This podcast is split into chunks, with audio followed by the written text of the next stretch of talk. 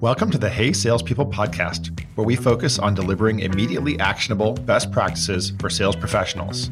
I'm your host, Jeremy Donovan from SalesLoft.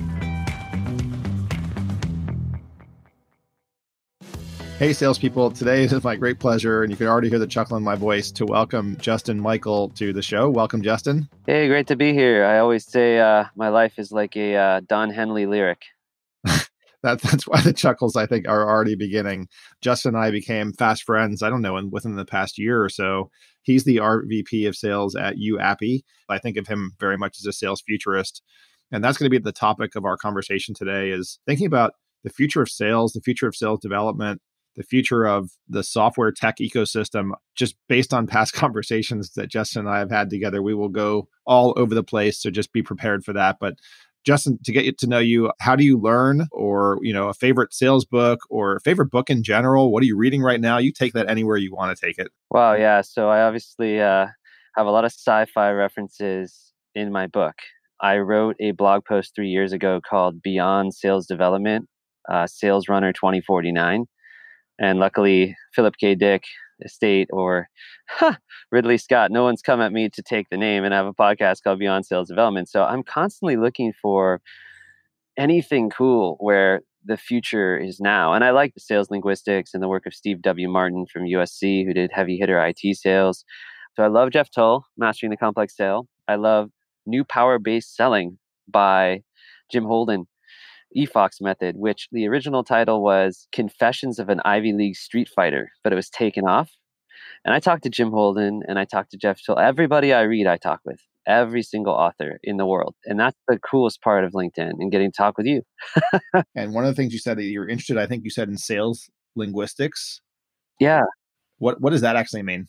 What I found when I was 25, 26, 27 on the phone my mentors had sold a company to Oracle, which seems like common, but um, this was before like 100 million was nothing. But back in the day, it used to mean a lot. I'd say, look, I'm 25. I got to call these presidents and CEOs. I'm scared. I don't understand their business. I don't. He's like, if you figure out how to speak and write, it will add 10 years. And I started studying Steve Martin, not like Steve Martin from the movies, but Steve W. Martin. Persuasion, Robert Cialdini, Reciprocity, Social Proof, some really interesting things in that book which have influenced me. So then I went into the template game and I found Scott Britton who had cold email mastery, which is on Udemy. He's done 16,000 on that. But I found these systems by Bryan Kreuzberger where it was like a template, the appropriate person template.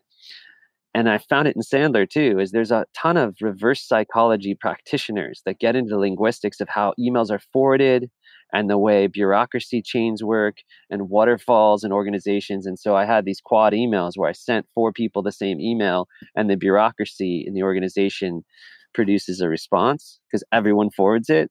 so I was doing stuff like that 10 years ago. I had someone prospect me one time and they sent to four other people, not me, should I be talking to Jeremy?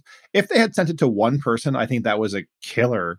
You know, speaking of how to techniques, that still works did you send the exact same four emails to those four other people or did you send them each something different a little bit? You basically send these emails to like the vp of sales then the director then a lateral vp and then maybe one f- flight down and you send them all with the other three people named and they all forward it around and basically the senior person forwards it to the junior person or less experienced person and then you then sort of blind copy people in different ways because you get delegated down. So most people get open CC'd and then they open CC in response.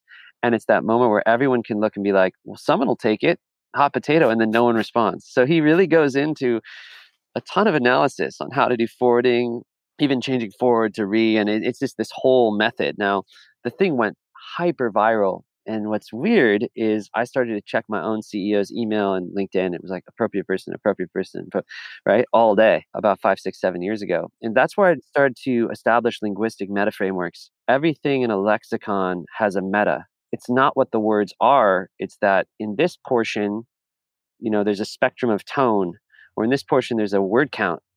It's not that it's an appropriate person, it's that you're trying to route and that's the meta of appropriate person. So I could rewrite any email and not make it sound like the template by just pulling out the meta of each piece of the linguistics and then remapping it and then it's divergent.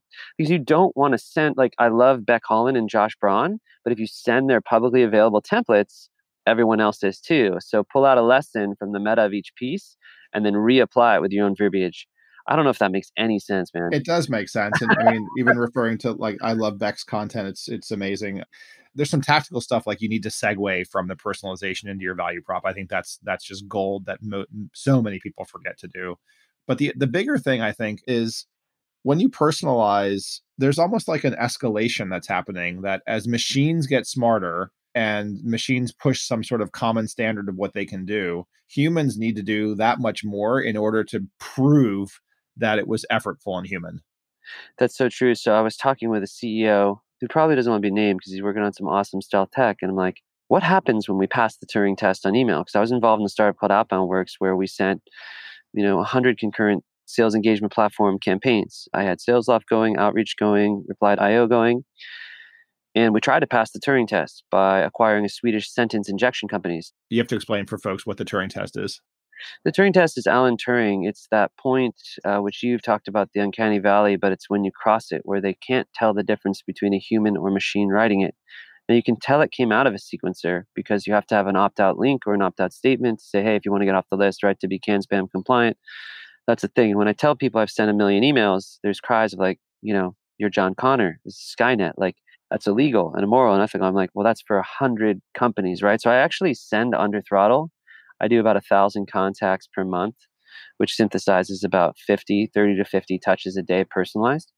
Well, we got sentence injection. So in the outreach custom fields or sales loft custom fields, we could inject sentences that were cobbled with AI about common connections, firmographic, demographic, psychographic. And once you've layered all three of those, it's very hard for the human receiver to see that it's not written by a human. But your work has inspired me a step further because we're three years ahead now. And I talk about hyper personalization a ton. And you've said it yourself. You can have a machine go to minute 616 in the YouTube video and pull out a nugget. But then to, to tie the context on page 135 of your book to something that I see in your 10K, forget about it. That's the supercomputer. So one brain is worth all human compute right now, but it's not for long. And if we have Turing tested emails where it can fool you, the FTC, Federal Trade Commission, will say, Hey, Jeremy, this is my AI email sent by Justin's AI, this is not written by a human. Or I call you with an NLP, or if I deepfake you. So if we're sitting here having a conversation, I morph my face into Chewbacca, or I just morph into Obama and start speaking with you. We have the tech to do that. It's in TikTok, Memoji. I can totally fake out who I am. I could be Gary Busey talking to you, but I would have to have a logo that says AI. That's interesting. Yeah, I, I hadn't thought about that. There comes a point where you need to disclose that you are an AI. It's fascinating though that the FTC has not yet done that for influencer marketing. Why do you think that that the FTC would do that for AIs when they haven't been able to, well they haven't yet, I guess, done that for influencer marketing? So exactly how you're talking about futurescaping is what I always do, and it's un, it's uncanny for people as I move from 2022 to 2035 to 2050 to post singularity, right? What happens here is it's always amusing when the government interviews the leaders in technology and they'll say things like so um, my wife's in the grocery store you know buying cheerios and you're listening. Well listening means that there's an ip address. Nobody's listening to any it's like there's this all this fear and consternation about advanced technology. When millennials get into power and there's regulation and people are regulating the technology industry who understand it maybe a little bit more and i'm not saying that there aren't folks who are sharp as attack i'm just i'm literally watching some of these depositions and blown away by some of the questions which just show a basic misunderstanding of mobile and the internet and what Philip K. Dick said is any advanced enough technology looks like magic, right? Mm-hmm. Fire the wheel. So, yes, I think eventually it would be regulated. So, what's going to happen now is a space race to get email hyper personalization, unfortunately, to fool the prospect. There's going to be no way to tell if it was written by a human or machine very soon here do you think that it's the usual suspects who will get there first, or do you think it's going to come out of somewhere unexpected? I think it's unexpected. There's a company called Amplemarket out of MIT, out of Lisbon Mafia, out of Y Combinator. Uh, they're incredible. They have automation across all the social platforms. I won't name those platforms because I know there's very strict terms of service and there's ways to do this in less detection. It's, you know, I always warn people, well, if you're successful and you can automate something, you might get your wrist slapped, right? But I've been successful at this with some hacks, right? So I once had access to an entire database of a company and I was throwing an event and I owned all the emails on opt in. So I had 300,000 emails in the history of the company. I took a sequencer, groove.co at the time, and I put a one word sentence in just the title. And it said, Hey, we're doing a VIP event at Mobile Congress. Who should be on the list? That's it. One sentence. And then I nested it like a little opt out somewhere in below. I sent it to 300,000 people. I had the CEO of the biggest gaming companies on earth, unreachable people firing back, ah, Susan should be on there. No, you got to get this. It was insane. I got 75,000 replies on the one email. I, have never seen anything like it. it. was, it was just flooding. My chief customer officer came over, was like, did I really authorize you to do this? You know, but it was great. I mean, we had business deals coming in out of it. We had all sorts of people that had forgotten about us, but no one, no one realized. And the reason is visceral gut reactions. You have 15 words between your subject line and your preview text. And that's why the greatest sin is hope you're doing well. We need a 10 year moratorium on pleasantries. I, I did look recently, by the way, at, at hope or hoping. And at least for now, that empathy was quote unquote working. You had whatever, you know, correlation with a 10 or 11% increase in reply rate. But the more of those hope you do well, hoping you're well that you see, it begins to actually wash out because it becomes disingenuous. So it is there is a uniqueness factor, and I, I mean I guess that's something that the AIs need to factor in as a critical criteria is like just because something's working right now, if you continue to do that over and over and over again, you will actually sort of burn yourself out even faster. So the AI almost needs to optimize for some degree of variety in approach? Yeah, so because I've worked in mobile ad tech and mar- advertising and marketing technology, I've been working out of Tel Aviv, which is a hotbed for machine learning and artificial intelligence. And we help companies buy media at massive scales, tens and tens of millions on Facebook and Google. And uh, the last company I worked with had deep learning AI and creative AI. And they could basically running Facebook campaigns at scale you could hand off the campaigns to artificial intelligence and create autonomous campaigns that learned from what you were doing, that analyzed the history of the bids and budgets and the creatives you were running, and could automatically move the campaigns while you were sleeping.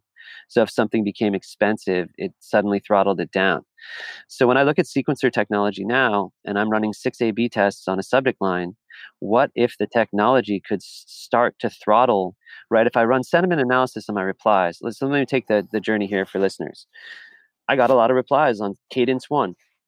Well, there's 40 replies. Cadence two, I have 20, but cadence one out of the 40 replies, 35 are unsubscribed.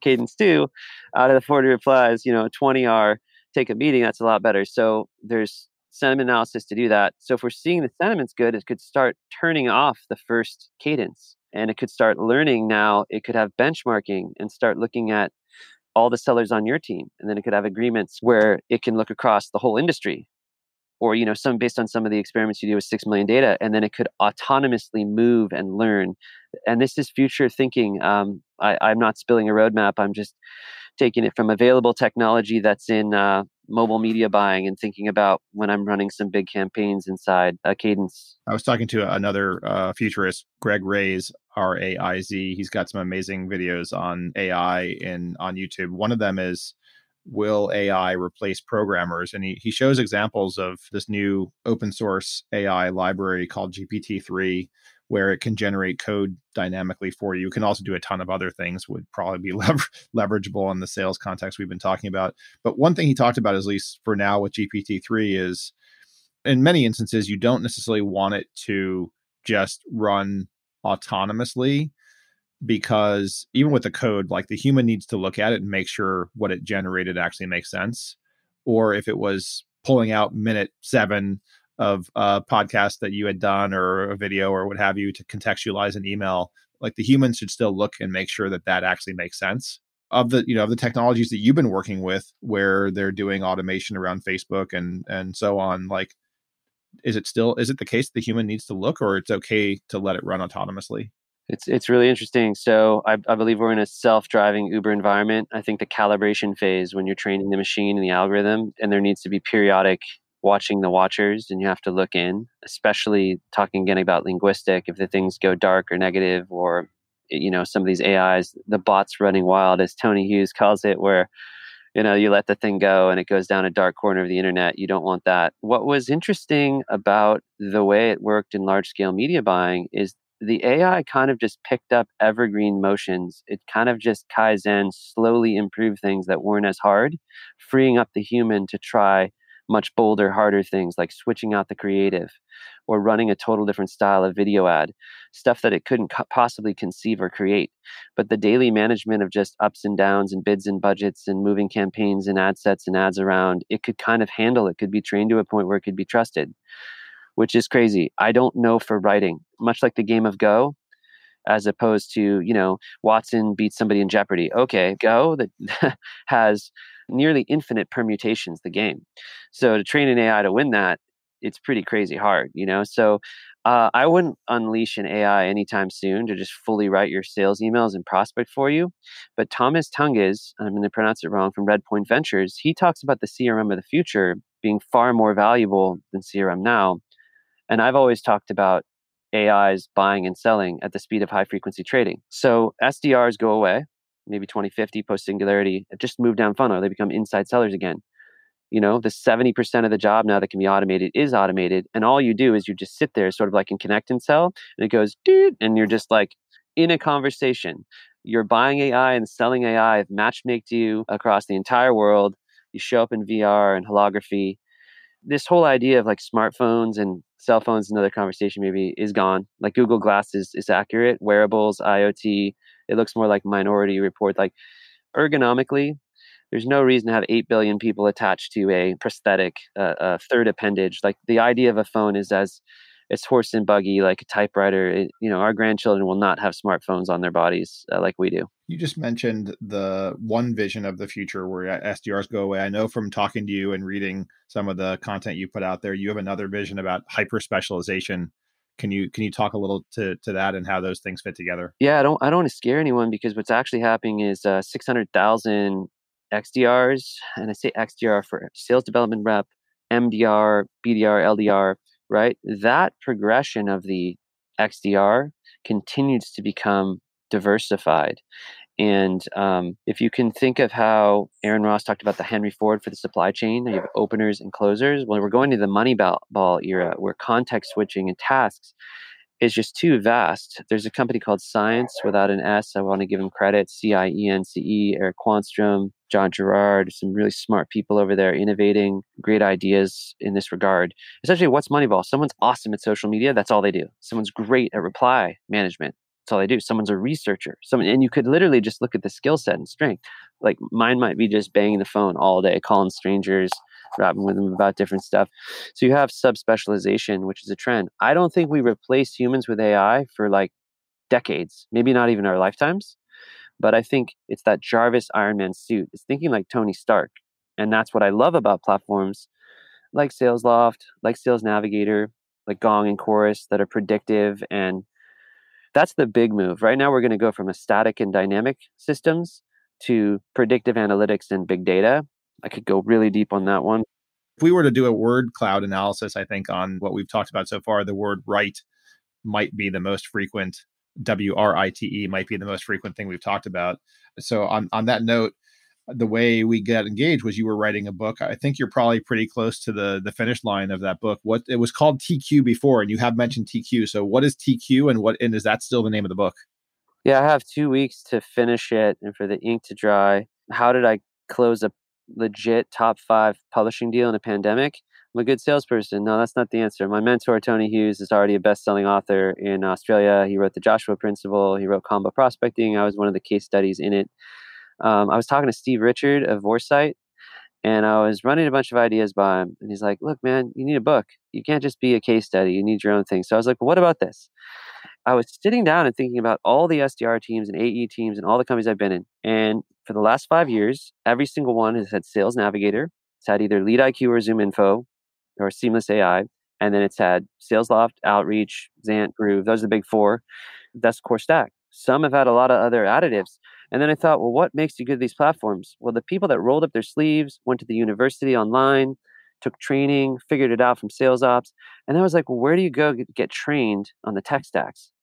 Well, there's this book by Max Altschuler in 2015 called Hacking Sales. So I read that. I'd already read it. I read it again.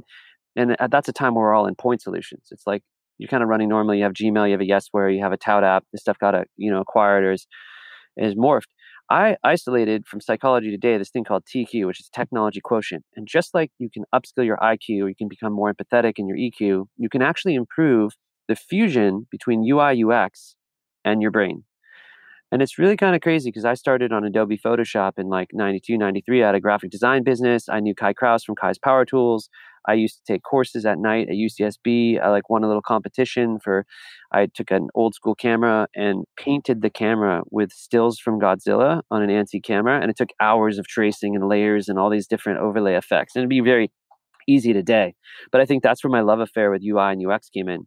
So if like we're both outrunning a bear and I have a moped and you have the best running shoes on earth, unless you're Usain Bolt, there's no way I'm going to win.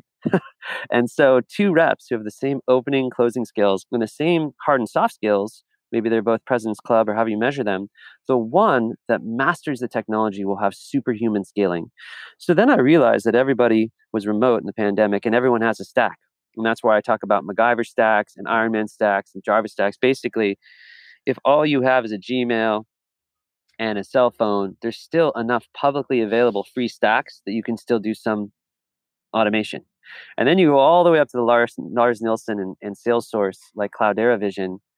Uh, he ran worldwide sales at Cloudera, and he's saying that like high growth companies, about 15%, are spending $1,000 per rep per month on sales technology. So then I went to some research, Aragon research, which I've never heard of. I know Aragon from, I think, J.R. Tolkien. My dog saying hi is they say that there's going to be 5 billion poured into the sequ- like the SEPs, the sales engagement platforms and adjacent tech by 2023.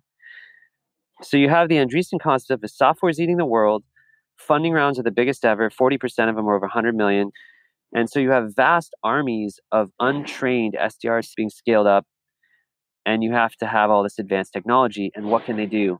They can become 1% better, 5% better with their tech stack, less technology avoidance. So when I pitched the book, it was TQ think you walk through the airport, Jeff Thull's book, what is that? So we changed it to uh, tech powered sales. And the way we did it was crowdsourced survey data. We um, sent a survey to about 1,500 VPs of sales, and it was either tech powered sales or sales hacker. And then I had to like educate the publisher, like, no, that's Max Altschuler's brand. we can't use that one.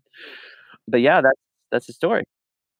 Tech powered sales is is a super awesome title, and I hope that when we all return to airports, we see it. We, we have to leave it at that, even though I have many more questions. And I think we haven't even scratched the surface on like, you know, there's this future of the SDR world where we automate a lot of way. What about for AEs and for CSMs and so on? So that'll have to be a topic of the next podcast.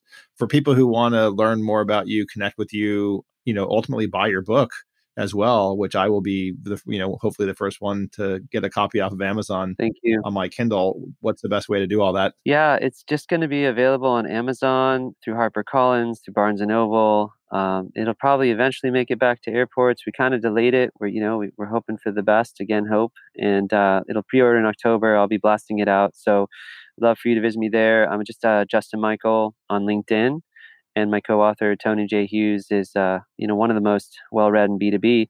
I'm just really grateful the time. Flew by, you know, like quantum leap. I, I want to go do it again. I could talk to you for three hours. As always, what a blast. Well, thanks, Justin. Thanks, Jeremy. Hey, Salespeople is a production made in partnership with Frequency Media. I'm your host, Jeremy Donovan. Paige McCauley is our producer. Peter Lopinto is our editor. The podcast is available on Apple Podcasts, Spotify, and wherever else podcasts are found. Thanks for listening to the Hey Salespeople podcast.